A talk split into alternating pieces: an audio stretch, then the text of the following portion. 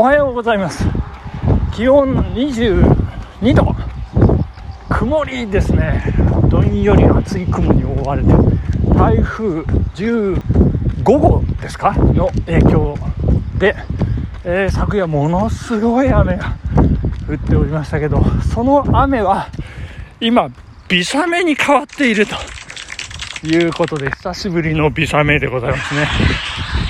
え、っとあの今朝ですねあのナスですね、あの、嫁に食わしてはいけないというか、あの、ナスを、あの、いただいたんですけれども、なんか母親がね、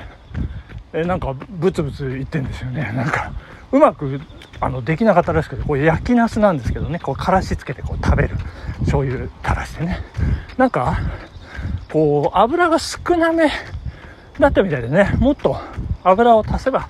よかったみたいなことをね、ブツブツ言ってるんですけど、よく聞いてみたらですね、油ちびったからうまくできなかったってね、言うんですけど、それ、ケチったの間違いじゃないですかっていう感じ。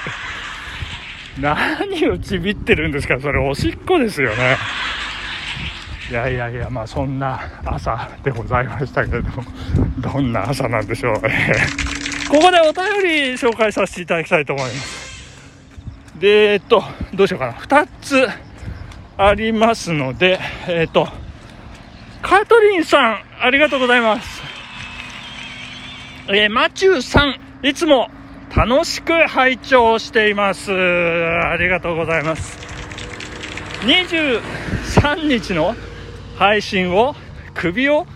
長くして待っていました。わら。ということなんですが、23日？昨日ですね、えー、っと、これ昨日、あれ？昨日の夕方かなんかいただいたんでしょうかね。あのー、まあ、多分これは、要するに、配信が午後になってしまったということについての、こう、軽妙な揶揄なんじゃないかな。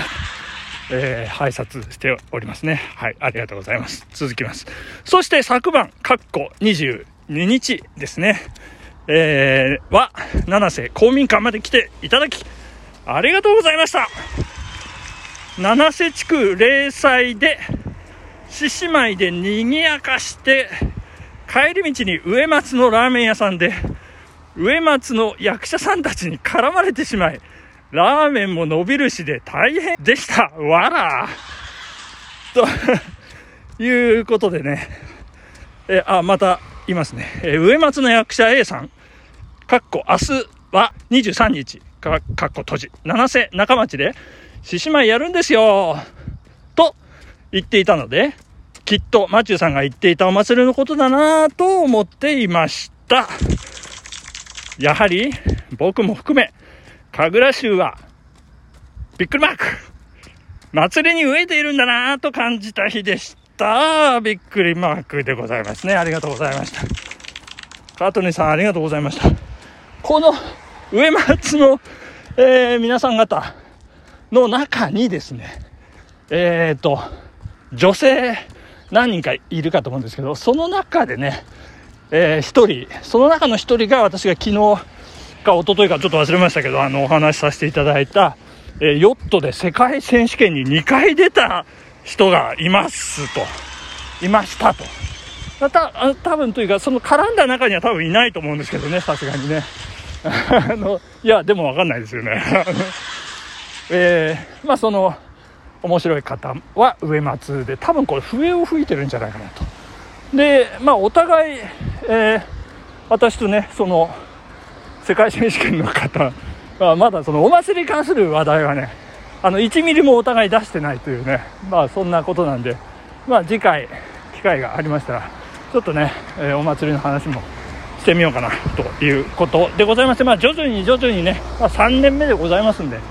まあ、あの我が地区もね、えー、今日と明日と、まあ、縮小した形で、まあ、お祭りの、まあ、形を保つためのというかね、なんなんて言うんでしょうね、あの神社の奉納獅子舞ですとか、えー、やるんですけど、今年はね、去年と違いまして、うちは子供自身のサンバソを復活させます。いや、なんとか間に合いましてね、で、え仕上仕上がったということでね素晴らしいなと思います。もうなんか泣きそうでございますけれどもね、えー、まあ、こんなわずかなことでもねなんか泣きそうになれるこのお祭り神楽獅子舞、えー、素晴らしいなと思います香取さん。ありがとうございました。そして続きましてたけちゃんさんありがとうございます。昨日は起きてた回がありました。田舎のビジュアル系コミックミュージシャンの生ライブが見られるとは。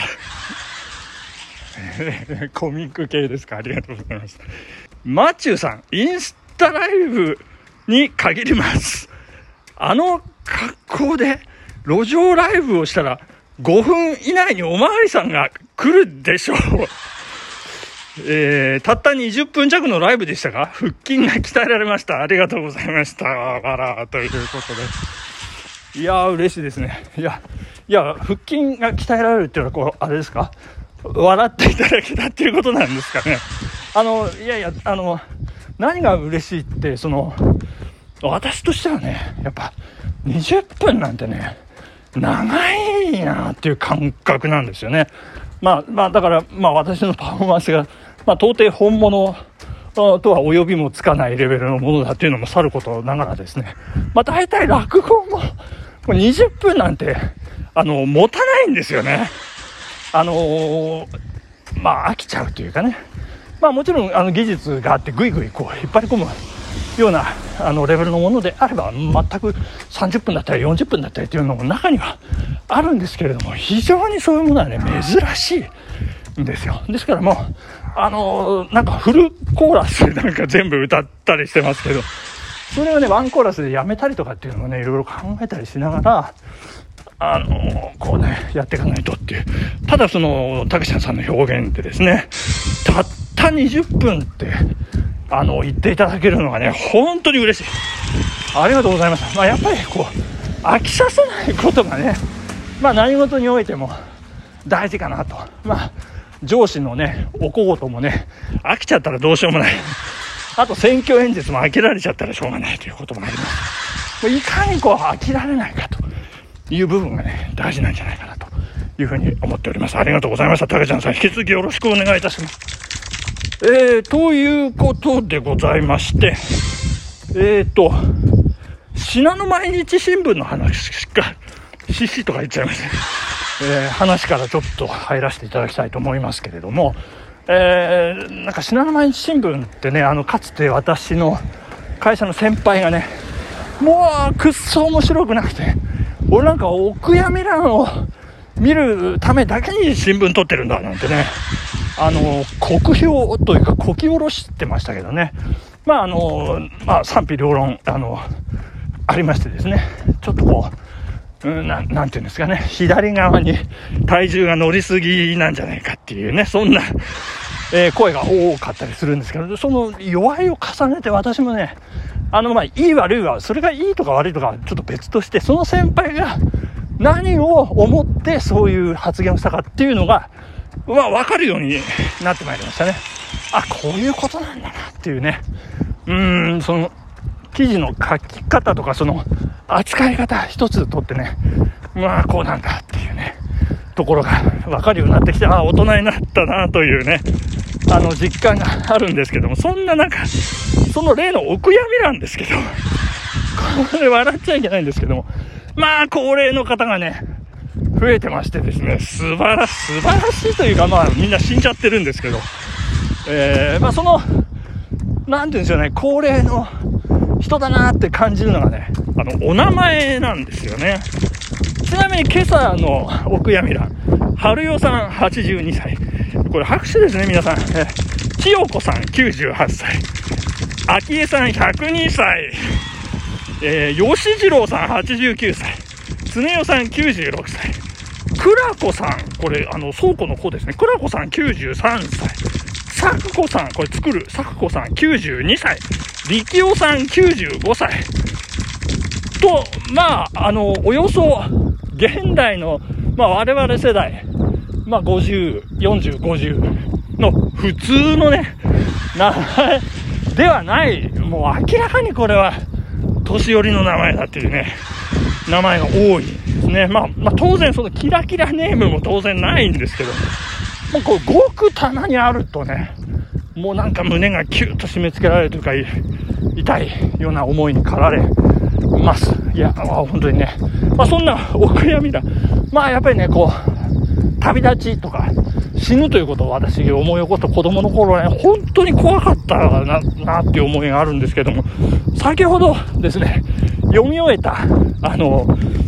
吉武慎介さんのね、絵本作家の、えー、本でですね、この後どうしちゃおうっていうね、おじいちゃんが死んじゃったっていう、その孫、もう幼い孫の目線でね、そのおじいちゃんが死んじゃって、この後どうしちゃおうっていうノートを見たら、こう死んだらこうなる、死んだらこうしようっていう、すごく前向きなことが書いてあったというね、まあそんなことで、まあその吉武さん、まあ死について、やっぱり家族の間でね、こうざっくばらんに時にユーモアを交えてこう話す機会っていうのはもっとあった方がいいんじゃないかと、そんなこともおっしゃってまして。まあ私こう思い返すとですね、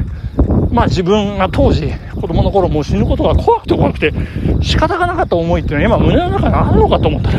今ね全くないんですよ。死ぬのは怖くない。というのもですよ。まあやっぱり子供たちとの楽しい思い出まあ妻とのねあのいい思い出苦しい思い 苦しい思い あのこう積み重ねてきたねもうかけがえのない宝物のようなその思い出の数々がこの胸の中にありますんで、もういつ旅立ってもおかしくない、おかしく、おかしくないじゃない。あのー、もう悔いがないと。そんなことでありがとうございました。ここまで。バイバイ